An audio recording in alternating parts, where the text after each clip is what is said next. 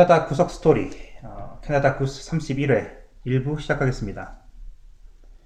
어, 일단 근황 토크에 앞서서요. 어, 이건 이제 이제부터 매주 어, 지난주 최고 순위 어, 저희가 어디까지 달성을 했는지 예. 어, 좀 짚고 넘어가는 어, 이런 코너가 좀 있었으면 해서요. 예. 어, 어, 이 팟빵 전체에 보니까 한 9,200개 팟캐스트가 있어요. 예, 어, 네. 네. 어, 저희가 이제 지난주 방송이 두 개가 올라갔는데, 예. 음, 지난주 최고 순위가 저희가 608위를 찍었습니다. 음, 어, 그러면 뭐 일단 저 9,000개에서 608이면 얼마 얼마 어, 6% 정도? 예, 상위 6%에 칠백이지. 예. 들은 거죠. 예. 어, 뭐, 주제가 엄청 다양하고, 네. 어, 뭐, 인기 있고 재미있는 팟캐스트가 굉장히 많아요. 그쵸, 예. 그 중에서 이제 또 저희가 이 상위 6%에 들었다는 거는 어, 놀라운데. 네. 네. 어, 놀라운 성적이고요. 네. 음, 하지만 이 저희가 아, 저희 이제 아직까지 기록은 음, 지난 11월달에 네. 달성한 거죠. 전체 293위 아직도 어, 깨어지지 않고 있습니다. 어, 200 293이나 한 적이 있어요. 예, 이게 1일 어, 음. 전체 순위 293위 예. 한번 찍어본 적이 있었는데요. 그게 네. 지난 11월이었습니다. 아. 그 그때가 무슨 내용을 아, 글쎄 요 모르겠어요. 이때는 293이나 예. 했을까요? 정말 깜짝 놀랐어요, 저희도. 네. 뭐, 특별한 방송이 아니었거든요. 네. 어, 근데, 어, 저희가 이제, 뭐, 믿기 힘드신 분들을 위해서 이제 네. 캡처까지 다 해놨습니다. 별 순위를. 예, 이거는, 네, 증거가 다 있고요. 그리고, 음, 지난 한 주 동안 저희가 이제 해외 팟캐스트 카테고리에 들어있잖아요. 예. 어, 가장 높이 올랐던 때가 아, 11위까지 올랐었어요, 아. 지난주에. 지난주에요. 예, 역시 캐나다 팟캐 중에서는 이제 부동의 1위이고요. 예. 하지만 이 카테고리 기록은 이것도 지난 11월에 달성을 했어요. 5위까지 올라간 적이 있습니다. 이야. 예, 대단합니다. 뭐 네. 이 미국만 해도 네. 팟캐스트 수가 굉장히 많거든요. 네. 뭐 미국이나 뭐 일본도 많고요. 또 이게 뭐 영어 이제 배우는 그런 이제 팟캐스트도 굉장히 음, 많더라고요. 음, 예. 예, 그것도 다 이제 해외 팟캐스트에 포함이 됐는데 저희는 순전히 한국어로만 지금 예. 공부하면서 5위까지 저희가 아, 기록을 한 적이 있었는데 지난주에는 11위까지 올랐다는 거 음. 어, 말씀드립니다. 자, 근황 얘기 좀 해볼까요? 예. 어, 어떠셨습니까? 아, 그냥 피곤한 한 주였습니다. 저는 이게 월요일 날그 아침에 이제 조금 늦게 일어나게 돼요. 왜냐면 일요 저기 금요일 날, 토요일 날, 일요일 날 수업이 있다고 제가 아마 지- 저기 지난 방송에도 말씀드렸는데 네, 일요일 날이 가장 힘든 그 수업이 진행돼요. 그러니까 어, 육체적으로 가장 힘든 수업인데 아침 8시부터 일요일 같은 경우는 일단 2시간 그 저기 드로잉 수업이 있습니다. 네. 이제 그뭐 일종의 설계죠. 예, 예. 그림 그리는 수업이 좀 2시간 있고 2시간 끝나고 나면은 6시간의 그 실습 수업이 있습니다. 네. 진짜 망치질 하는 수업입니다. 음, 망치질이랑 그 톱질만 하는 수업이죠. 네, 어, 그러다 보니까 육체적으로 힘들어요. 음. 이게 6시간 동안 계속, 물론 중간에 이제 뭐 점심시간 잠깐 있- 있지만은 그걸 제외해 놓고 계속 이렇게 그러니까 일하는 당시에는 사실 힘든지 잘 몰라요. 근데 집에 와서 저녁을 딱 먹고 나면요. 네, 사람이 그 뭐라 그럴까요? 이게 어떻게 설명하기 참 어려운데 정말 힘이 하나도 없어져요. 네, 예, 의욕이 하나도 안 생겨요.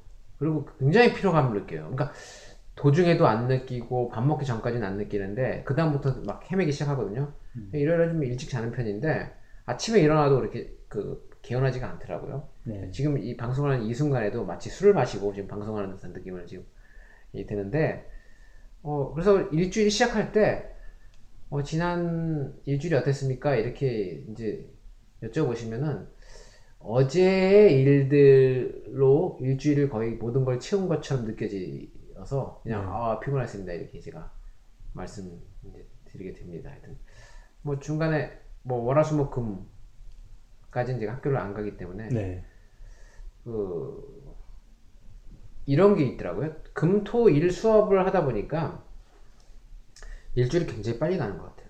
네. 왜냐면 이제 금, 학생 입장에서는 금토일 하면은 이제 수업이 있으니까 이제 느리게 가는 이제 날들이 될 거라고 생각하잖아요. 왜냐면 이제 아무래도 이제 수업에 대해 수업을 즐, 뭐 즐겨하고 뭐 그거에 대해서 좋아하는 사람들은 아마 적을 거예요. 실제로 자기가 좋아하는 걸 하더라도 네. 저도 마찬가지죠. 그래서 아 이게 금토일이 사실 어떻게 보낼까 워낙 그 수업 시간이 뭐 9시간, 8시간씩 막 진행되다 보니까는 근데 그, 그 3일이 끝나고 나면 이제 월요일이 딱 되고 네. 그 월요일부터 또 다시 금요일까지는 정말 빨리 진행되는 것 같아요. 예, 음. 그냥 막 순식간에 가는 것 같아가지고 네. 작년 아니 저- 지난 학기 그 수업할 때보다도 어, 속도감이 더 느껴져요. 그 네. 이 해가 지나 그러니까 날 날짜가 지나가는 속도감이 음. 훨씬 빨리 느껴지고 그래서 좋은 것 같아요. 저희 지금 뭐 이번 학기 시작한 지 이제 3주 됐는데 어 이게 제가 받는 수업이 14주짜리, 15주짜리 이제 수업이거든요. 네. 이게 이제 다른 다른 과들 같은 경우는 보통 15주, 16주짜리 수업이에요. 근데 요 제가 하는 construction 수업은 다른 과보다 한 일주일이 적어요. 그리고 음. 패션쇼가 사실 일주일을 땡, 땡겨 먹어요. 네.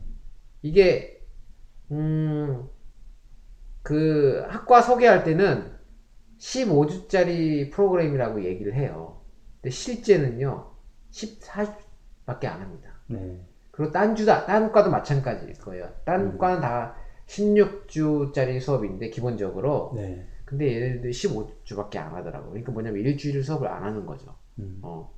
뭐 그러다 그리고 또 이제 뭐 시험 기간이다 뭐다 하다 보면요 이렇게 저렇게 수업을 받게 되거든요.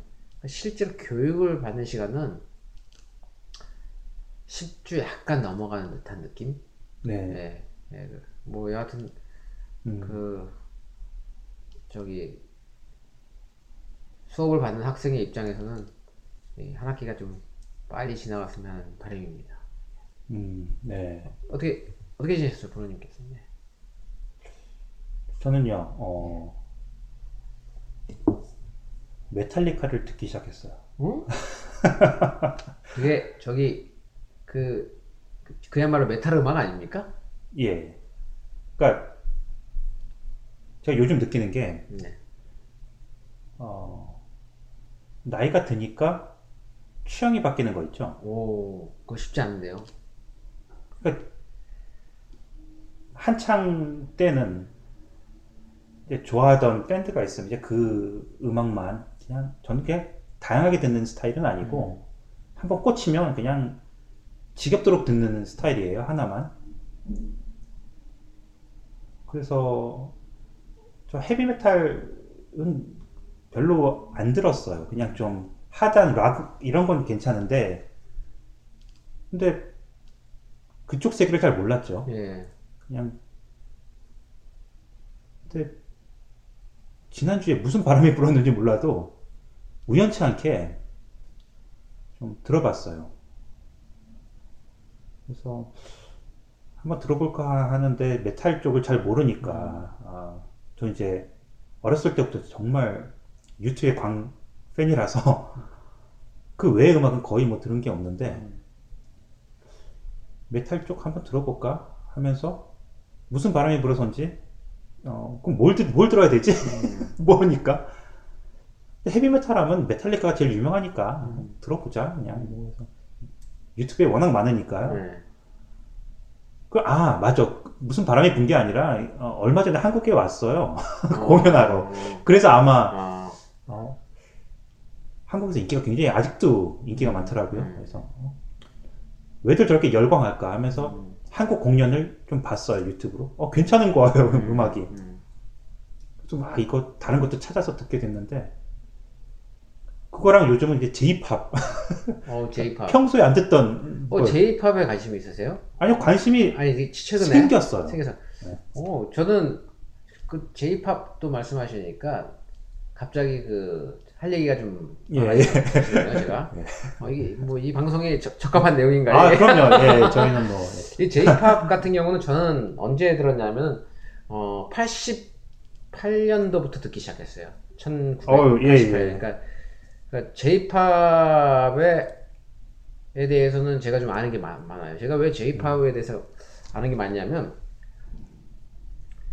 그 대학교 1학년 때 이제였었는데 어 일본어를 전제 그 고등학교 때는 이제 독일어를 했거든요. 네. 근데 이제 교양 수업을 일본어를 신청했어요. 이제 일본어 아, 배우면 좋을 것 같다. 뭐 이런 생각이 들어서 했는데 뭐 재밌더라고요 일본어가. 네. 그래서 2학년 때부터 이제 본격적으로 이제 이제 조금 그 공부를 시작을 하려다가 아 군대를 갔죠. 그래서 이제 네. 공부 못 하고 예. 갔다 와서 3학년 때 이제부터 이제 공부를 했어요. 네. 학원을 좀 다니고 네. 어 그러다 보니까 사실 이제 영어 공부 관심 있는 사람들 중에는 대부분 그 합성을 듣다가 영어를 이렇게 공부를 이렇게 하게 되는 경우가 있, 지 않습니까? 네. 지- 저- 제가 바로 그런 그런 케이스예요. 였는데 음 일본 음악 J-팝에 대해 관심이 이- 있어서 이제 일본어를 하게 된 케이스였어요. 네. 그래서 J-팝 그 당시 이제 88년도에는 이제 뭐 클럽 같은 데 가면은 일본 음악들이 많이 나왔어요.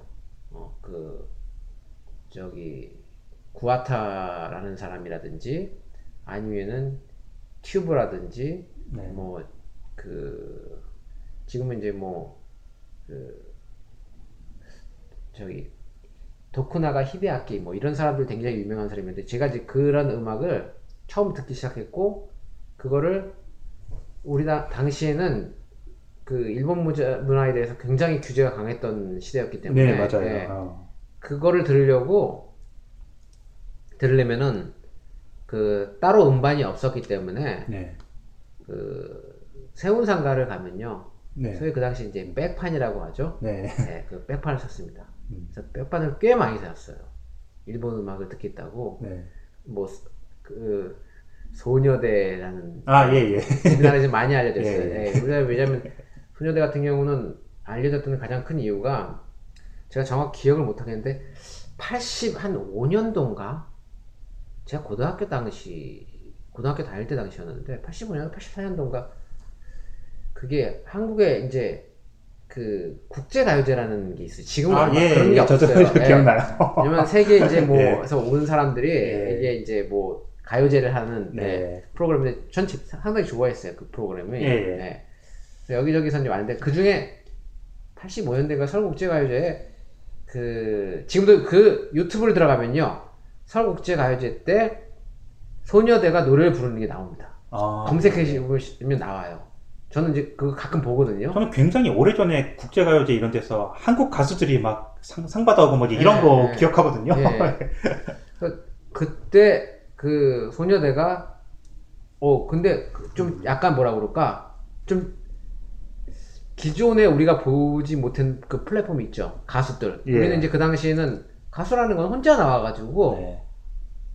그큰 율동 없이 음. 예, 거의 가창력에 의존을 해서 네. 청중들한테 호소를 하는 형태로 이제 우리는 그- 흔히 받아들였는데 어, 소녀대가 딱 나와서 노래를 부르는데 일단 사실 소녀대가 노래를 잘 부르는 건 아니에요. 네. 예, 들어보면 약간 일본 그 여성 특유의 그 비음 코맹맹이 소리 있죠 앵앵앵 네. 되는 예, 그런 사실 수준인데 어 비주얼 네. 어, 그냥 인형같이 깜찍한 여자애들이 세 명이 나와가지고 음. 예. 그 다음에 노래 부르는, 그때 당시 불어, 부른 노래가 Starlight Memory라는 노래였어요. 네. 예. 근데 한번 들어보세요. 노래 그 선율이 굉장히 좋아요. 네. 감각적인 선율로 아주 대중들이 딱 들, 들으면은 네. 귀에 딱 꽂히는 듯한 그 멜로디를 부르거든요. 상당히 좋았어요, 사실. 예. 그래서 아마 상도 탄 걸로 제가 기억이 나는데, 네. 어, 그때, 어, 사실 좀 약간 음악적인 충격을 받았어요. 네. 네, 그래서 그 그때 사실 관심이 있었는데 그게 이제 대학교 가면서 이제 폭발적으로 들어갔죠. 그래서 음. 정말 음, 제가 대학교 1학년 때 가장 많이 들었던 음악이 네. 튜브라는 그룹의 음악 음악을 많이 들었거든요. 이 튜브라는 음악이 네. 일본의 비치보이즈라고 하는 그룹입니다. 한번 드- 나중에 음. 기회가 되면 들어보세요. 네, 네. 지금도 현, 현재 활동 중인 그룹입니다. 음. 그러니까 네. 정말 놀랍죠? 예. 제가 왜 놀랍냐면 이 그룹이 1980 이 사람들 나이가 80 1965년생 인가 그래요. 네. 세 사람인가로 구성이 돼 있거든요. 네. 근데 어 그룹이 결성한 게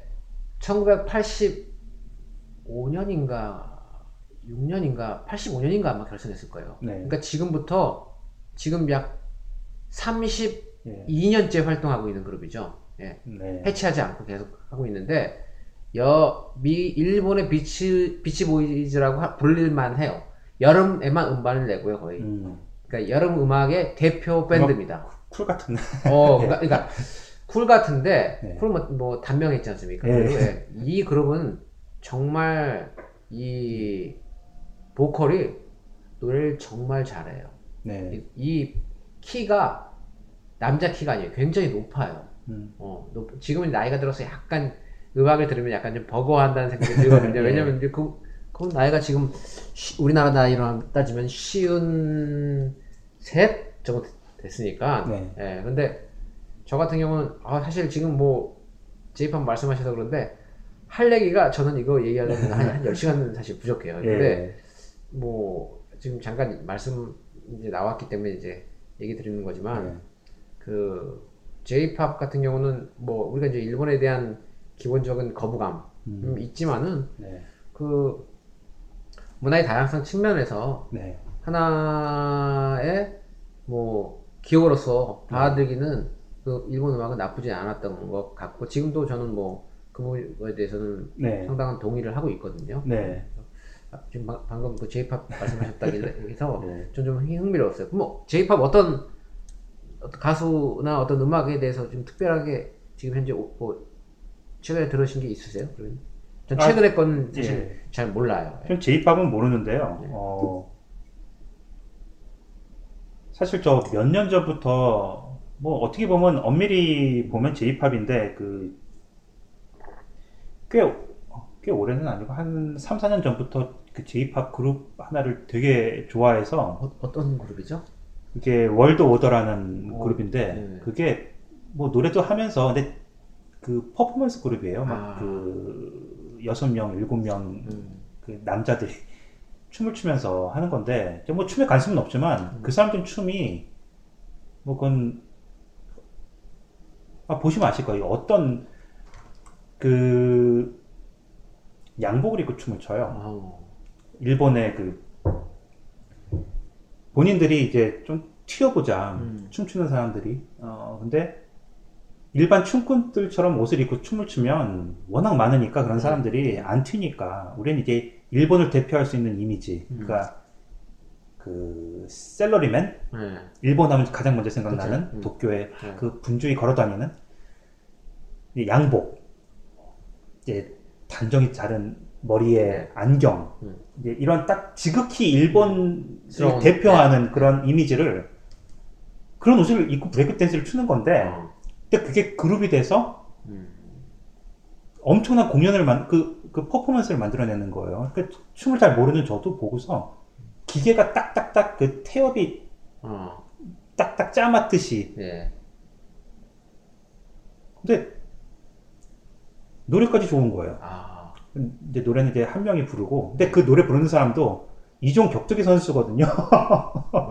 예, 아니 일본 정말 그 사람 이제 은퇴를 하고서 이제 네. 음악 그쪽으로 완전히 갔는데 뭐 네. 요즘 재즈 피아노도 치고 음. 소믈리에 뭐 자격증도 따고 어.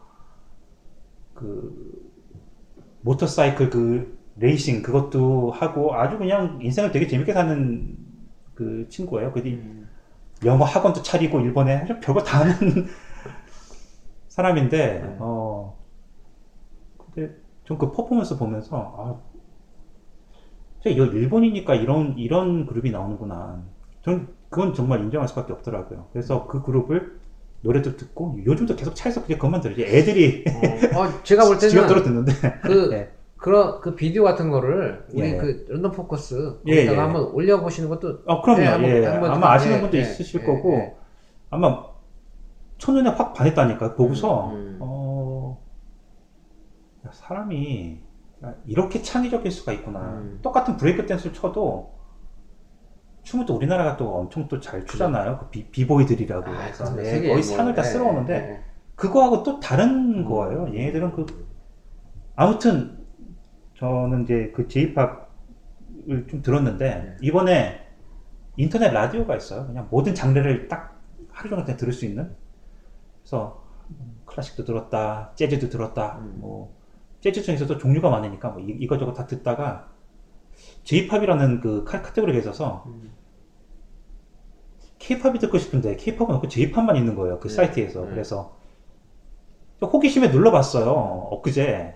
어, 노래가 좋은 거예요. 그러니까 히트곡인지 몇 년 된 건지 정 몰라요. 예. 근데 유명한 것 같아요. 이름 들어보니까 뭐 우- 우타다 어쩌고저쩌고 뭐 그것도 있고 뭐 각트 뭐 이런 하여튼 뭐 음, 각트. 예, 있더라고요. 가끔 보아도 나와요. 근데 이 케이팝의 위상이 너무 높다 보니까 이제는 한때는 제이팝이 훨씬 위상이 높았는데 맞죠. 이제는 그 바뀌었거든요. 네. 전 세계적으로 이제 네. 케이팝이 완전히 열풍인데 근데 저는 이제 케이팝에는 익숙하지만 제이팝을 처음 듣는 음. 거의 뭐 처음 접하는 사람 입장에서는 되게 신선하고 좋은 그렇죠. 거예요. 예. 세련되고 예. 이게 몇 년 된 노래인지 몰라도 되게 장르도 다양하고 네. 그래서 아티스트나 뭐 이런 건 신경 안 쓰고 그냥 틀어놓고 일을 하면서 듣는데 너무 좋았어 그냥 하루 종일 그것만 틀어놨어요 요 며칠은 그래서 제이팝에 좀 관심이 많이 생긴 겁니다 요즘에 그러니까 제가 그 저기 저는 이제 그 J-pop 그 가수 중에서 최근의 가수들은 사실 몰라요.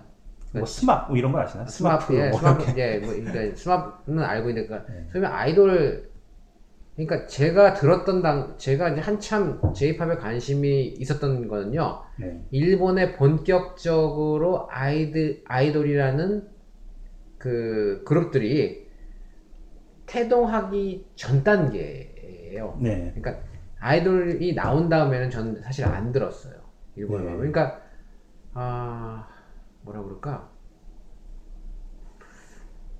음악이라기보다는 어 이게 때로 나와가지고 저게 뭐 하는 건가 이제 이런 생각이 드- 들기 시작하면서 왜냐면 그렇다고 뭐 노래가 네. 뭐 굉장히 뭐 좋냐 뭐, 뭐 사실 그런 느낌 못 받았어요. 예, 그 당시에 그러니까 아이돌 나올 때 당시 그러니까 아이돌이 개성도 없더라고요. 이게 아, 멤버가 10명이잖아요 예, 어떤 건 무슨 뭐 BA 뭐 어쩌고 뭐 48, 뭐 네. 어쩌고 저도 기억도 못 하겠어요. 그러니까 그건 이게 뭐냐면 네. 이건 사실 음악이라기보다는 네. 퍼포먼스죠. 예, 예, 그러니까 예. 퍼포먼스인데 그러니까 제가 음악을 들으려고 사실 J-팝이라는 걸 좀 관심 있게 본 거지 퍼포먼스를 보려고 들어온 건 아니었기 때문에 예, 그래서 그 이후에는 사실 굉장히 안 들었고 제가 들었던 거는 사실 80년대 예. 중후반부터 90년대 중후반 한 제가 들었던 시기는 약 10년 정도 기간이에요. 그래서 저는 그때에 주로 활동했던 가수들에 대한 것만 음. 좀 알고 있어요. 그것도 몇 가수 안 돼요. 제가 도- 좋아하는 취향이 딱 정해져 있었기 때문에. 근데 그 아까 말씀드린 약간 세련된 느낌 뭐 이런 거 음. 말씀하셨지만 어 가령 제가 이제 일본에서 또 대표적으로 좋아하는 그 그룹이 있어요. 네. 그 그룹은 지금 그분들이 전부 다, 다 환갑이 아마 음. 넘었을 거예요.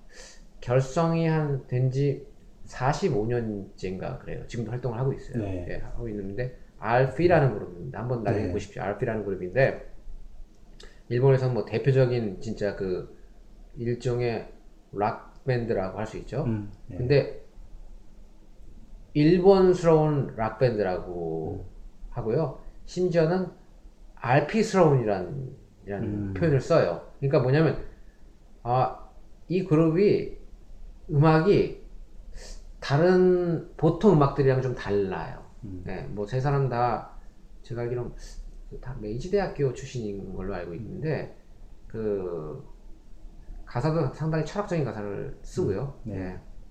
음악도 직접 다 작곡을 합니다. 네, 작곡을 네. 하는데 음. 하고 보컬이 직접 작곡을 주로 많이 하고 있고요. 네. 음, 이 사람들의 이제 유튜브를 들어가면 공연을 볼 수가 있어요. 네. 어, 음악도 당연히 이제 많이 현재 그 publishing이 돼 있기 때문에 볼 수가 있는데 가령 80년대 가령 80 한 7년도인가 6년도인가에 이 사람들이 지금 지금 다 벌써 30년 됐죠, 그죠? 네. 물론 다른 그룹들 경우도 마찬가지예요. 30년 전에 이 사람들이 그 내놓은 대표적인 음반이 DNA 커뮤니케이션이라는 음반이 있어요. 네. 예, 그 음반을 저는 개인적으로 가장 RP 음악 중에서 좋아하는데 그, 그 음악을 들으면요 30년 전인데 마치 그 세련됨은 지금이랑 다르지 않습니다. 네. 어, 이게 무슨 30년 된 음악이야? 지금 나왔어도 아무런 손색이 없다. 음. 할 정도로 이게 시, 시대를 초월하는 음악들이 상당히 구사하는 밴드들이 꽤 있어요. 예, 그래서 어, 음, 지금의 이제 뭐 그 일본 가수들 그 이후에 나온 가수들 보면 창법도 우리나라는 이제 비슷하죠. 약간 R&B 창법을 구사한다든지 네. 상당히 세련되고 단련된 그 창법을 구상한다. 저는 그것 별로 안 좋아하거든요. 네. 예, 그러니까 누구나 부르는 게 똑같은 거예요 창법이 예 그러니까 음색은 조금 다를 수- 다, 다르지만은 창법이 워낙 비슷하다 보니까는 그 사람이 그 사람인 것 같고 예 소몰이 예, 창법이라고 그쵸, 예. 하는. 그래서 예. 그 개성이 안 느껴지는 거 있잖아요 네. 예 그래서 한국 사실 음악도 그런 면에서 뭐 90년대를 르네상스기라고 얘기하잖아요. 지금 네. 지금 더 많은 가수들이 활동하고 더 많은 음반들이 쏟아져 나오고 하지만은 그때를 이제 뭐 우리가 이제 가장 전성기였다고 얘기하는 거는 네. 그 기본적으로 다양한 장르 음. 그다음에 개성 그다음에 다양한 개성들이 존재하고 또 그게 그 대중들로 하- 하여금 어 사실 서로 되는 어 그런 상황이었기 때문에 네. 사실 뭐 그 당시가 아주 사실 많이 그리워져요. 일본 음악도 사실 제가 볼 때는 어 90년대 중반 이전이 저는 개인적으로 훨씬 낫지 않았나 그렇게 네. 보고 있어요. 제가 방송사고 있었죠? 아, 생방송의 네. 묘미입니다. 네, 네. 아, 그, 아, 되게 스릴 있네요. 네. 아, 택, 지금- 택, 택배가 택배가 온 겁니까? 예. 아, 제가 봐서는 그, 이제, 번역한 책, 예. 이 증정본을 봤거든요. 아 예. 네, 한국에서 책이 온 것 같습니다. 아, 예. 아, 뭐 아. 비행기 타고 왔겠군요. 예. 이게 언제 전화벨이 울릴지, 어, 굉장히 좀 조마조마하면서, 네. 이래서 이게 녹음실이 그쵸. 준비가 되면 좋은데, 네. 예, 저희 뭐, 아직까지는 그냥 예. 집에서 이렇게. 네. 마- 많이 들어주시면 이제 녹음실이 생기는. 아, 그렇죠. 예. 아, 깜짝 놀라셨을 텐데 별일은 아닙니다. 뭐 하는 얘기 뭐 계속 이어나가죠. 저희 이 다음 주에 아예 네. 어, 이 대중문화 얘기 할까요? 저도 할 어, 얘기도 많고요. 네, 저, 저는 그 아까 지금 우리 음악 얘기가 나와서 그러는데 사실은 음악적 성향이 좀 다양해요. 네. 저는 그 클래식 광이었어요. 네. 그래서 이제 중학교 1학년 때부터 예. 그 대학교 들어가기 전까지는 클래식만 들었습니다. 예. 예. 그래서 당시에는 사실 클래식을 저만큼 많이 아는 사람을 참- 정말 대한민국에 찾아보기 힘들 정도로 될 정도로 네. 제가 정말 20 잠자는 시간 빼놓고는 거의 클래식을 다 갖고 살았어요. 그래서 한때는 무슨 음악이 나오면요, 저건 누가 연주했다는 것까지 알, 알 정도로 네. 제가 구분을 했었어요. 아 저거는 저기 베를린이 했다. 음. 아니면 좀 뭐, 뭐, 어디, 다른 방송교향악단에서 했다. 뭐 이런 것들까지도 네. 미세하게 구분할 정도로 했는데, 뭐 지금은 사실 뭐 그렇게 클래식을 듣지 않아요. 그래서 음악적인, 음악이 사실 인생을 되게 풍부하게 해주는 건 확실해요. 그럼요. 예, 그러니까 음악이랑 자기의 시츄에이션을 많이 연관을 시키거든요, 사실. 네. 예, 저도, 저도 많이 그런데, 그때마다 그래서 어떨 때 하면, 아, 내가 어떤, 그때 어떤 음악을 들었지. 이런 생각들이 굉장히 많이 그 사건들과 연관이 돼요. 네. 예, 그래서 음악 되게 중요한 것 같고요. 뭐, 그 음악이 아니라도, 뭐, 영화가 됐든, 음. 뭐, 미술은 잘 모릅니다. 하여튼 뭐, 예, 음악, 예. 음악, 문화와 관련된 것들, 예, 음. 뭐 그런 것들도 한번 얘기를 나눠보는 것도 좋을 것 같아요. 네. 아, 클래식은 저도 한때 많이 들었는데 네. 그런 거예요. 그 정통한 사람들은 이 미묘한 차이를 알거든요. 네. 그 지휘자가 누구냐에 따라서 템포도 다르고. 예, 예, 맞아요. 예. 예. 근데 그걸 이제 일일이 다 찾아서 다 음미해 보려는 사람들도 있고 저 같은 경우는 그냥 그렇게까지 들어가고 싶진 않은데 그냥 어 그래도 한번 입문을 한번 해보고 싶어서 했는데 예를 들어서 베토벤 교향곡이라고 해도 네. 종류가 되게 많잖아요. 네. 지휘자가 누구냐에 따라서 다 다르고 네. 어차피 곡은 같은데 그쵸. 그러니까 저 같은 사람이 들어보면 차이를 모르는데 그 누구 걸 골라야 되는지도 모르겠고요. 그래서 저는 아예 애초에 아 그래 어떤 작곡가를 들을 것인가를 고민하지 말고 지휘자를 한 명 고르자. 음.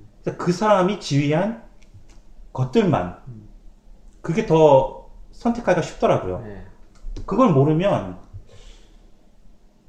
뭐 카라얀이 한 게 좋은 거야 아니면 뭐 번스타인이 한 게 좋은 거야 네. 뭐이 사람 얘기를 들어보면 이게 좋다 그러고 또 다른 사람 추천해 주기도 하고 이거 다 들어볼 수가 없거든요 시간도 없고요 그래서 아예 그냥 지휘자 한 명 딱 마음에 드는 사람 딱 정해서 음. 그 사람이 지휘한 슈베르트를 듣는 거고 그 음. 사람이 지휘한 모차르트를 듣는 거고 네. 그런 식으로 하니까 음. 너무 수월한 거예요 음. 다른 게 다른 choice가 많지만 네. 그렇다고 해서 다른 버전 다 들어보고 싶지도 않고 다른 뭐 재즈며 락이며 뭐 들을 음악이 무궁무진히 그치. 많은데 제 클래식 무슨 칼럼니스트가 될 것도 아닌데 네. 그래서 저는 니- 니콜라우스 아- 아르논크루라는 그 지휘자를 딱 고르고 음. 그 사람 거 그 사람이 지휘한 작곡가들을 다 샀어요 음. 다 들었어요 어. 근데 알고 보니까 이 사람이 되게 급진적이고 그러니까 정통으로 하는 사람이 아니라 음. 좀 그 아무튼 좀 튀는 아. 그런 아. 좀 그러니까 되게 유명한 사람인데 네.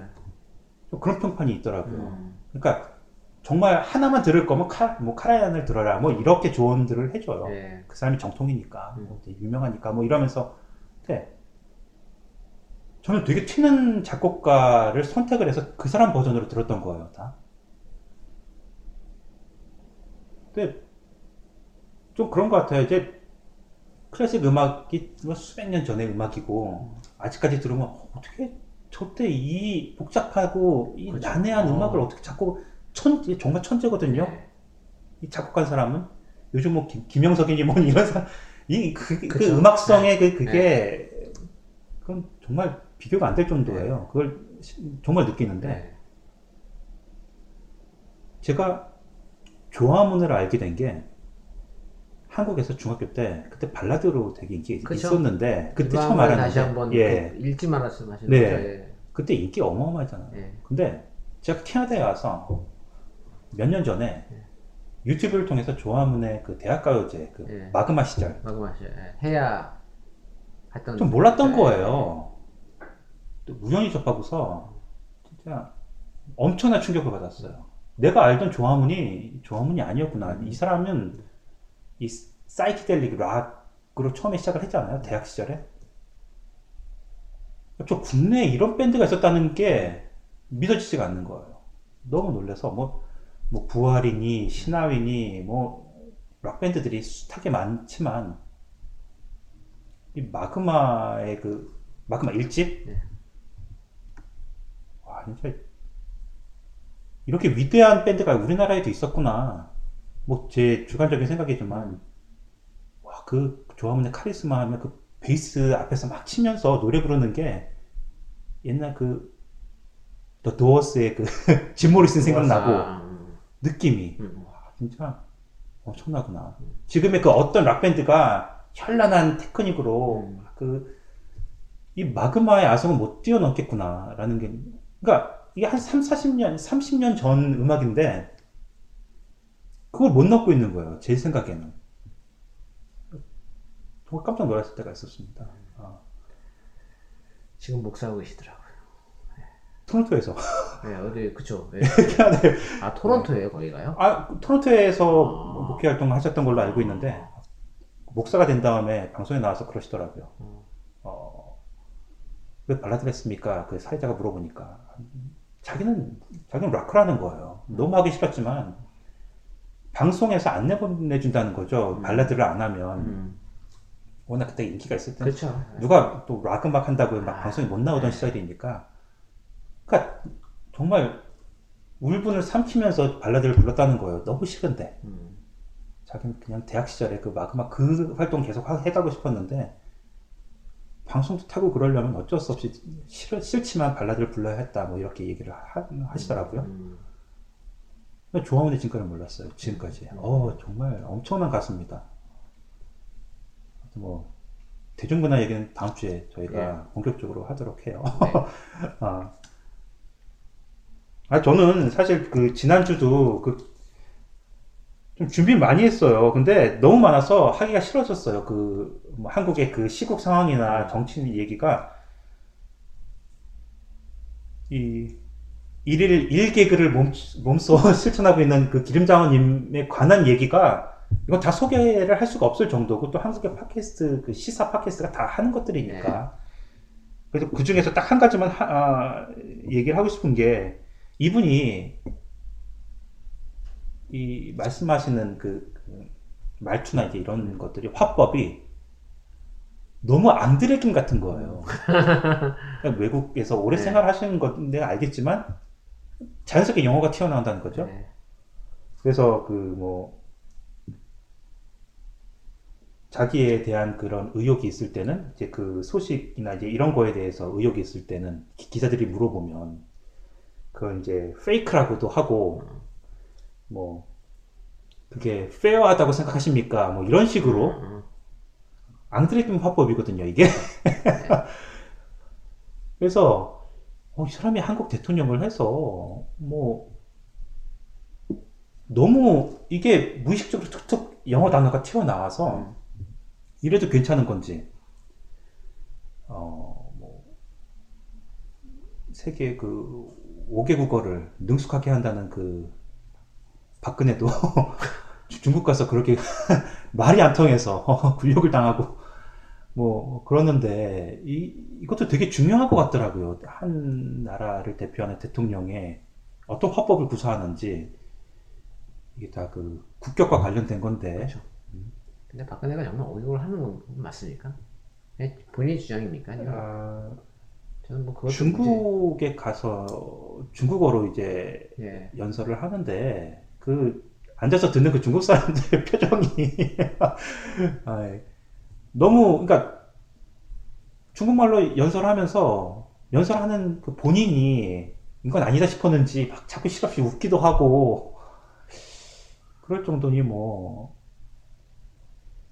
같이 옆에서 기념 촬영해야 된다는 그 기본적인 중국어도 이해를 못해서 막 우왕좌왕하는 모습도 보이고 그랬는데 어 그냥 수박 겉핥기 식으로 조금 하는 걸 가지고 본인이 그러니까 제가 그렇게 볼 때는 박근혜는 뭐가 하는 거는 뭐 거짓말을 워낙 잘하는 사람이라서 네 본인이 얘기 오개고 한다 그러면 그건 저는 믿지도 않죠. 뭐 주위에서 오개고 한다고 얘- 진짜 본 사람이 확실하게 얘기하면은 제가 보면 그건 뭐 약간 수긍할 수도 있겠는데 본인이 뭐 오개고 하는 거는 뭐 제가 볼 때는 그래 따지면은 뭐 저도 뭐 저도 오개고 하게요.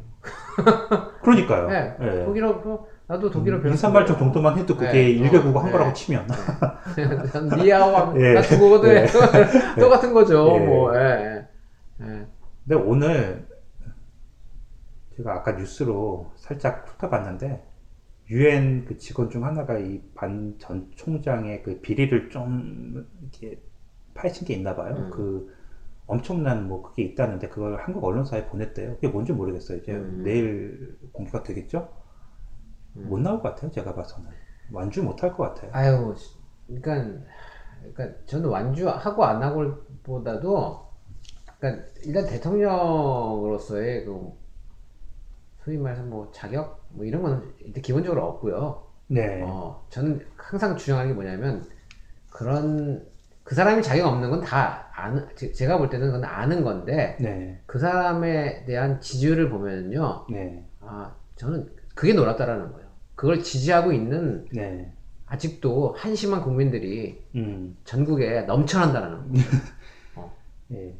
근데 이 매일매일 벌어지는 일들이 이제는 처음엔 재밌으니까 코미디 프로 보듯이 그냥 보면서 즐겼는데 매일 몇 번씩 벌어지니까 이제 웃고 넘길 수 없는 수준에 온 것 같아요. 진짜 이런 사람이 아, 정말 이제 이, 이 사람도 자격이 없구나라는 게 이게 두어 번이나 그런 게뭐 두어 번 정도면 그냥 해프닝으로 넘기겠는데 아, 이제는 뭐 납득이 안 될 수준에 이른 것 같고요. 어, 말끝마다 사- 사무총장, 사무총장 하고 계속 그 붙이는 거 보면 황교안이 권한대행 그 명패 판 거랑 뭐가 달라요? 그렇죠. 어, 사무총장이 대단한 감투이지만 이게 정말 세계 평화를 위해서 이제 봉사를 하고 그냥 그냥 이제 딱그 정도 선에서 끝나야 되는데 정말 자기가 세계 대통령이었던 것처럼 음. 아, 말끝마다 뭐 방명록 쓰- 쓸 때도 자기 이름만 쓰면 되는 걸 굳이 주저주저주저 사무총장이 어쩌저쩌고 10년 동안 자기가 뭘 했고 이걸 쓰는 게 대단한 프라이드예요 이 사람한테는 지금. 너무 눈꼴 사나운 거 있죠 저는. 볼 때마다. 그래서 어, 반기문을 한 번에 끝내버릴 수 있는 요즘 한국에서 유행하는 삼행시가 있다고 해서. 뭐, 뭐, 뭐, 아, 반갑습니다. 예. 기호 1번 문재인입니다. 이게 반기문 삼행시 이제 이거면 이거 하나로 거의 정리가 된다고 합니다. 아, 아, 이제 더 이상 입만 아파요. 어, 예, 예. 이제는 뭐 예. 정말요 얘기할 가치도 없습니다. 아, 네. 그렇게 생각이 듭니다. 아, 이제 뭐 캐나다 구석구석의 스토리로 네, 어, 들어가. 보면 예. 첫 소식부터 되게 좀 암담한 소식이에요. 어, 캐나다에서는 안 볼 줄 알았는데 이런 사람들. 네. 이 재향 군인의 동부 지회를 비롯한 온타리오 안보 보수 단체들이 태극기 집회를 캐나다에서도 연다고 합니다. 이게 28일 토요일에 아, 노스욕에서 열린다고 하는데 어디서 열리는지는 안 알려드릴 거예요. 예. 아, 참가하지 마시라고요. 뭐 예. 알려드려도 뭐 예. 제가 볼 때 아니 저 캐나다에선 그래도 어버이 연합이나 이 엄마 부대 이런 사람들 안 봐서 좋다고 생각을 했는데 아 이 안보 보수 단체들이 이 태극기 집회를 어, 탄핵 반대 집회를 연다고 하니 정말 뭐 아, 여기도 그런 사람들이 꽤 있었구나. 아유, 어디 가나 뭐 없겠습니까? 아, 더 충격인 건 한국의 김진태 의원이 온다는 거예요. 이것 때문에. 토론토에. 얼마나 또 와서 또 설쳐대려고. 여기 경찰은 호락호락하지 않은데. 김진태 같은 애들 여기 오면은 그 경비는 누가 되는 거죠? 글쎄요, 누가 초대를 해서 오는 건지 본인 자비로 오는 뭐 건지. 제가 볼 때 뭐 국회의원들 비행기 타면은 무슨 뭐 무료로 타고 뭐 이런 제가 알기로는 그게 있는 걸로 알고 있거든요. 예. 그러면 그 무료로 타면은 그거 국가가 내, 그 뭐 대한항공이 무료로 주는 건 아닐 거 아니에요. 국가가 뭔가 그거를 그 보상을 할 거 아닙니까? 그럼 결국 우리 주머니에서 나오는 건데 왜 그런 그런 애가 오는데 왜 우리가 세금을 내야 되죠? 여기 그런 집회. 한 30명 정도 모였는데 괜히 여기 참가해서 한국 돌아가서 막 수천 명이 모였다 막 이런 이- 또 과장되게 이러는 건 아닌지 아 그냥 좀 여기 공권력의 그 파워가 어떤지 좀 실감을 하고 돌아갔으면 좋겠어요. 막 괜히 좀 오버해서 이제 집회를 하는데 그 평화적인 수준을 넘어서서 한국처럼 하다가 진짜 여기 한번 뭐, 어, 제지를 강하게 한번 당해 보면, 한국에서는 지금 경찰이 아니라 견찰이라고 하- 하잖아요. 네. 그거 생각해서 여기 와서 아마 똑같이 했다가, 이제 캐나다 경찰의 좀 그런 강력한 제재를 한번 받아봤으면 좋겠어요. 네, 저도요. 예. 네, 그래서 뜨거운 맛을 좀 봐야죠. 국제 망신을 당해서 한국 언론에 쫙 퍼지고 어, 뭐 그래도 정신을 못 차릴 사람이지만 제가 봐서는 아, 이 사람 때문에 좀 춘천에 좀 닭갈비가 안, 안 팔린다는 지금 네. 정말 뭐좀안 팔이 팔- 날린다고 하는데 안 팔릴 일 수밖에 없죠. 뭐 아, 저런 예. 저, 저는 그래요. 그러니까 안 팔려야 되는 게 당연하고 왜냐면요. 김진태가 국회의원 하는데 누가 뽑았습니까? 춘천, 춘천, 예, 시민들이 시민들, 뽑았죠. 그러니까 거기에 대한 책임은 춘천 시민이 지는 겁니다. 그러니까 당연히 제가 볼 때 춘천 가서 닭갈비 먹으면 안 되고요. 네. 정말 춘천 경제가 한번 휘, 음, 전국적으로 네. 흔들흔들 할 수 있게끔 좀 전국에서 네. 좀 안 갔으면 좋겠어요. 예, 그런 그런 머저리 같은 애들 대- 저기 국회의원을 뽑으면은 네. 어 생업도 위험해진다는 거를 좀 알아야 네. 돼요. 예. 아니 여기 도대체 왜 오는지 여기선 그래도 실물로 안 봐서 참 좋다고 했는데 이거 뭐 여기 뭐 여긴 런던이지만 그래도 토론토 시민들은 또 무슨 무슨 죄입니까? 이런 사람을 또 실물로 또 봐야 하다니 아 아무튼 참 암담한 소식이고요. 어 되게 흥미로운 소식이에요. 이 위니펙의 한 식당에서 근무하는 웨이트리스가 이 거액의 팁을 받았다는데 어, 이, 이제 웨이트리스가 이제 서빙을 다 하고서, 어, 이 손님이 이 팁을 천 불을 놓고 갔답니다.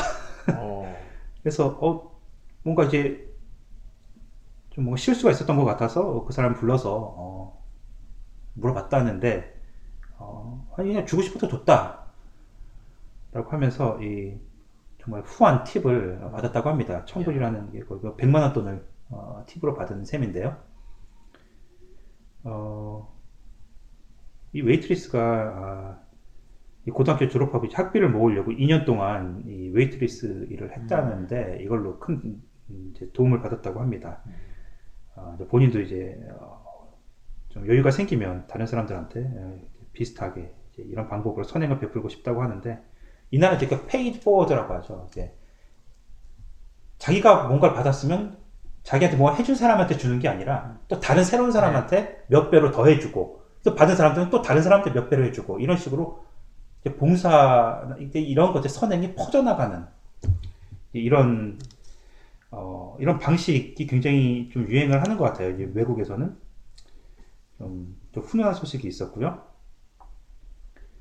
우리나라 이제 그 이민 희망자들이 많다는 소식 장- 아, 지난주에 전해드렸는데 캐나다 이 이민 장관이 바뀌었어요 이번에 어, 예. 그렇습니까? 네, 소말리아계 난민 출신이라고 하는데 아메드 후센이라고요 41살밖에 안 됐어요 어, 젊은 친구인데 93년에 캐나다에 왔답니다 제가 이민 왔을 때보다 한 3년 늦게 온 친구인데 오. 그것도 난민으로요 그런데 정말 자수성가해서 뭐 하셨어요 지금까지? 예. 저는 아, 총, 총리하려고요. 기다리고 계십니까? 예, 예. 준비하려고, 예. 네. 어, 이 난민이라면 거의 뭐 흑수저가 아니라 무수저예요. 그쵸, 예. 네, 한국에서 뭐 흑수저 얘기하를 좋아하는데 난민 출신이라고요. 이게 우리나라 이제 한국에서 이민들 많이 오시는데 이제 이 사람 이 이제 신임으로 오면서 장관을 이민 장관으로 오면서 이 사람의 입김이 굉장히 중요해진 거예요. 이제 본인이 이제 또 난민 출신이었으니까 음. 오히려 더 후하게 음. 예, 이제 문턱을 좀 낮춰줄 수도 있는 거고요. 난민의 문턱만 낮추지 않을까요? 예. 이 사람의 경험은, 이 사람의 경험은 난민밖에 없기 때문에 예. 저는 이제 이 사람 얘기를 이제 소식을 들으면서 진정한 이제 무수저의 이제 석세스 스토리인데 한국에서 이제 그 뭐 난민 그냥 그 그 뭐라고 하죠? 어, 중국의 그런 이제 우리 동포들 아니면 하다못해 그 3D 업종 그 부족한 인력을 채우기 위해서 오는 그 예. 동남아의 뭐 불법 체류자도 있을 것이고 네. 글쎄요 그런 사람들이 한국에 와서 이런 석세스 스토리를 펼쳐나갈 수 있는 게 가능할까 힘들죠. 이게 그 캐나다니까 이런 일이 가능하지 않나 난민이 네. 이런 정말 장관 자리까지 올라갈 수 있는 야, 놀랍습니다. 그건 예. 진짜. 예. 어, 정말 뭐, 난 흑, 뭐, 흑수저였다. 막 이거 한국에서 정치인들이 정말 뭐, 자랑하듯이, 정말 그렇게 얘기를 하는데, 그 사람들 적어도 난민은 아니었잖아요. 아무것도 없이 빈손으로 그냥 타지에 와서, 뭐, 어, 정말 이거 귀감이 되는 스토리 같아요. 부디, 어, 예, 좀, 이민자들, 예, 문턱 좀 많이 낮춰줬으면 하는 좀 그런 어, 바람이 있습니다. 어, 그리고 이르면 올 하반기부터 캐나다에, 아, 이제 캐나다에서도 이제 배달용 드론이 일상화된다고 합니다. 음. 어, 드론 얘기 그동안 뭐 몇 번 해드린 적이 있었는데, 이제는 뭐, 저 아까 전에 했죠. 저희 방송 중에 그 예. 택배 와서 벨 소리가 좀 음, 울렸는데요. 어, 이런 일은 없겠죠, 이제. 그렇죠. 드론이. 아, 드론이 추인장 돌 일은 없죠. 예. 예, 이제 뒷마당에다가 그냥 뭐가 툭 소리가 나면 딱 보면 이제 소포가 와 있고, 그냥 뭐 떨어뜨려 놓고 가는 그렇죠. 그런 게 뒷마당에 떨어뜨리겠네요. 예. 지붕에 떨어뜨리면 이제 올라가야 하니까요, 네. 또 이제, 아, 좀 야, 위험하고요. 근데 과연 그게 네, 어, 저는 참 놀라운 것 같아요. 그 기술적으로. 네, 그리고 나중에 그게 그렇게 많아지면은 네, 택배가 하루에 이게 뭐 이게 몇천 건이 이루어지는 게 아니잖아요. 막 네. 수만 건이 이루어질 텐데 하늘에 드론이 수만 개 떠 있는다고 생각하면은 아, 그러니까. 저는 네. 그것도 그렇게 보기 좋은 광경은 아닐 것 같아요.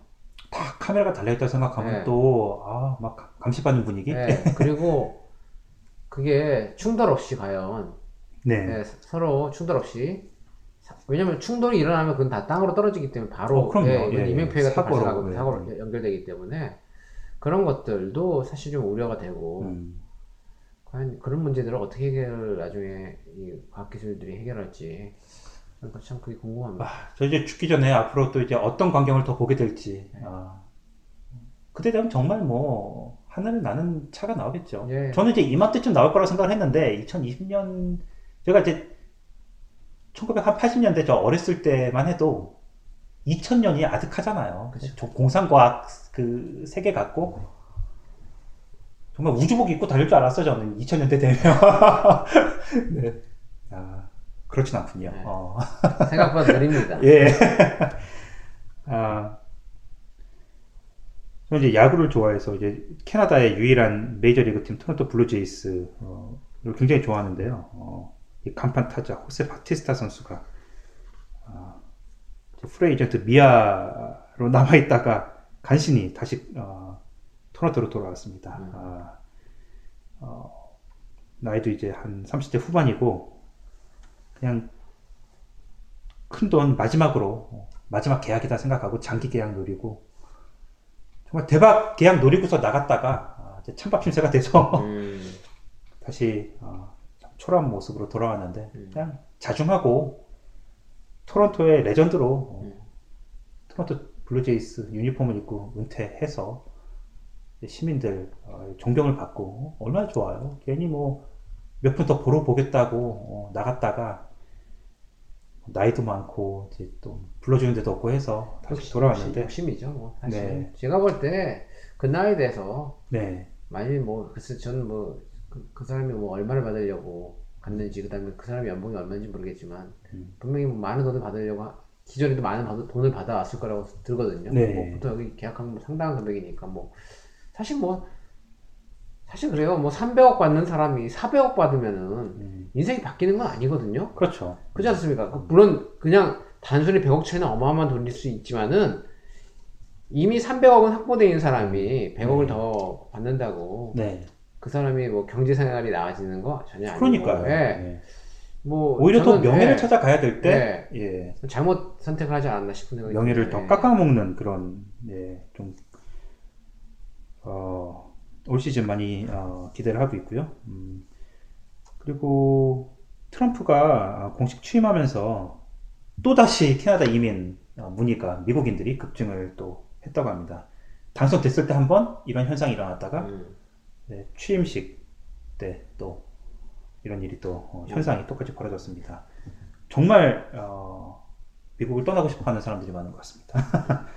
어, 암담하겠죠. 뭐 몇 년 안에 몇 년이 아니라 뭐 1년 안에 전 탄핵된다고 봅니다만 음, 만에 하나 또 이제 5년의 아 4년의 임기를 다 채- 채운다면 그리고 또 더 재앙적으로 어, 또 재임에 또 성공을 한다면 아, 정말 hell gate가 열리는 거죠. hell 미국이. 아 근데 그 지금 말씀 중에 잠깐 뭐 제가 좀 부언을 하자면은 네, 사실 트럼프가 중간에 뭐 탄핵을 된다 그러면은 네. 한국은 어마어마한 영향을 받을 거예요. 누가 대통령이 되든 정말 뭐 예, 제가 볼 때 왜 그러냐면은 한국은 사실 뭐 보수 단체들이 왜 그런 얘기는 안 하는지 모르겠어요. 차라리 그냥 미국의 몰라서요. 미국의 한 미국의 뭐한 알고 주가 되자라고 얘기를? 왜 안 하는지 모르겠어요. 그렇게 네. 보수면은 예. 미, 미국 시민 되자고 차라리 하지. 예. 근데 그 미국이 그런 만약 영향을 받으면은 한국은 그냥 추풍 낙엽이거든요, 사실. 아니 무엇보다도 지금 당장 캐나다랑 그 FTA 멕시코랑 그 다시 전면 뭐 다시 협상한다고 하고 이 사람이 무서운 게요. 아, 뭐 아는 게 있든 없든 간에 말이 안 통한다는 거예요. 그럼 왜 말이 안 통하는 거예요?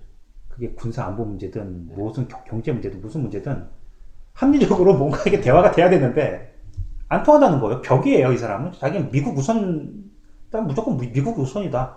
그럼 이 사람을 따라가든 아니면 단절을 하든 그거밖에 없는 거예요. 이 사람은 다른 그게 없고 대안이 없거든요. 네. 조금이라도 양보하고 이런, 이런 사람이 아니라서. 그렇죠. 아, 진짜 저는, 아, 뭐, 아, 그냥 상상이 안 돼요. 네. 어떤 세상이 펼쳐질지. 어, 정말 뭐, 조마조마합니다. 예. 아, 이 이민 희망자분들, 어, 이 몬트리올 좀 생각해 보시는 게 좋을 것 같습니다. 어. 이 고임금 일자리의 메카로 자리 잡았다고 합니다. 몬트리올이. 음, 어, 뭐 실업률 뭐 전 세계적으로 마찬가지지만 캐나다도 어, 그렇죠. 크게 네. 다르지 않습니다. 네. 그런데 이제 몬트리올에서는 또 의외로 이 고임금의 일자리가 어, 꽤 많이 만들어졌다고 합니다. 음, 이 맥길 대학교나 뭐 이런데 구글이 예, 투자를 많이 한다고 해요. 음. 또 마이크로소프트도 그렇고 그래서 인공지능 개발 그쪽에 중심지가 됐대요. 음. 몬트리올이 그러다 보니까 이제 그쪽 관련 음, 산업은 물론이고 이제 제조업 쪽에서도 어, 경쟁력이 좀 음, 높아진 걸로 알고 있습니다. 그래서 어, 그쪽은 또 어, 최저임금도 어, 또 오는 5월 1일부터 11 달러 25센트로 또 인상이 된다고 하니까 음. 이게 또 언어가 좀 걸리긴 하잖아요. 퀘벡주다 보니까. 네. 아, 이게 프랑스와 핸디캡만 좀 극복할 수 있다면 어, 어, 정말 어, 약속의 땅이 될 수도 있다는 어, 생각이 듭니다. 이제 마지막으로 전해드릴 이제 캐나다 소식. 전 이제 굉장히 기쁜 소, 소식입니다. 아, 드디어 캐나다에 보글보글 부대찌개 면이 상륙했다고 합니다. 아, 이게 한국에 이제 짜장라면 전쟁에 이어서 네. 짬뽕라면 전쟁이 한바탕 벌어졌었어요. 예. 진짬뽕, 뭐 갓짬뽕, 뭐 이런 예. 많았잖아요. 이 캐나다 교민들은 언제쯤 들어오나, 언제쯤이면 맛을 볼 수 있을까? 이거 그 허니버터 칩처럼요. 네. 그러다가 이제 들어오면 아싸 이러면서 이제 가서 어, 네. 대량 구매를 또 하죠. 어. 그러다 먹고 이제 또 크게 실, 또 실망을 하고요. 근데 이제 그게 이제 부대찌개면으로 이제 옮겨온 모양이에요. 이게 캐나다 신문에 날 정도면요. 아, 소식이 뭐 기대는 별로 안 됩니다만 이게 한국에선 굉장히 또 핫했다고 하니까요. 어, 이게 이제 19일부터 뭐 이미 판매가 됐겠네요. 어, 농심 캐나다에서 보글보글 부대찌개면을 들여왔다고 하니까요. 이게 또 이제 런던에 들어올 때는 얼마나 걸릴지 또 그거는 모르겠습니다. 아, 뭐 급하신 분들은 토론토에 토론토 올라가셔서 가야지. 어, 상당히 비싼 라면을 먹겠는데요. 왔다 갔다 토론토 올라가서 그걸 사오게 사오게 되면 뭐 부대찌개를 먹고 싶지? 전 이게 그런 거예요. 뭐 김치찌개 라면 이런 거 있잖아요. 뭐 김치찌개를 먹고 싶지. 네. 김치찌개 라면은 먹고 싶지 않거든요. 그러니까 부대찌개도 마찬가지예요. 부대찌개 사 먹으면 되지. 네. 부대찌개 라면은 뭐. 아 부대찌개가 생각이 나요. 제가 한국 가면은 부대찌개 네. 먹어야 되겠네요. 아, 네, 뭐 아무튼 캐나다 아, 구석 스토리는 어, 이 정도로 정리가 되겠네요. 네.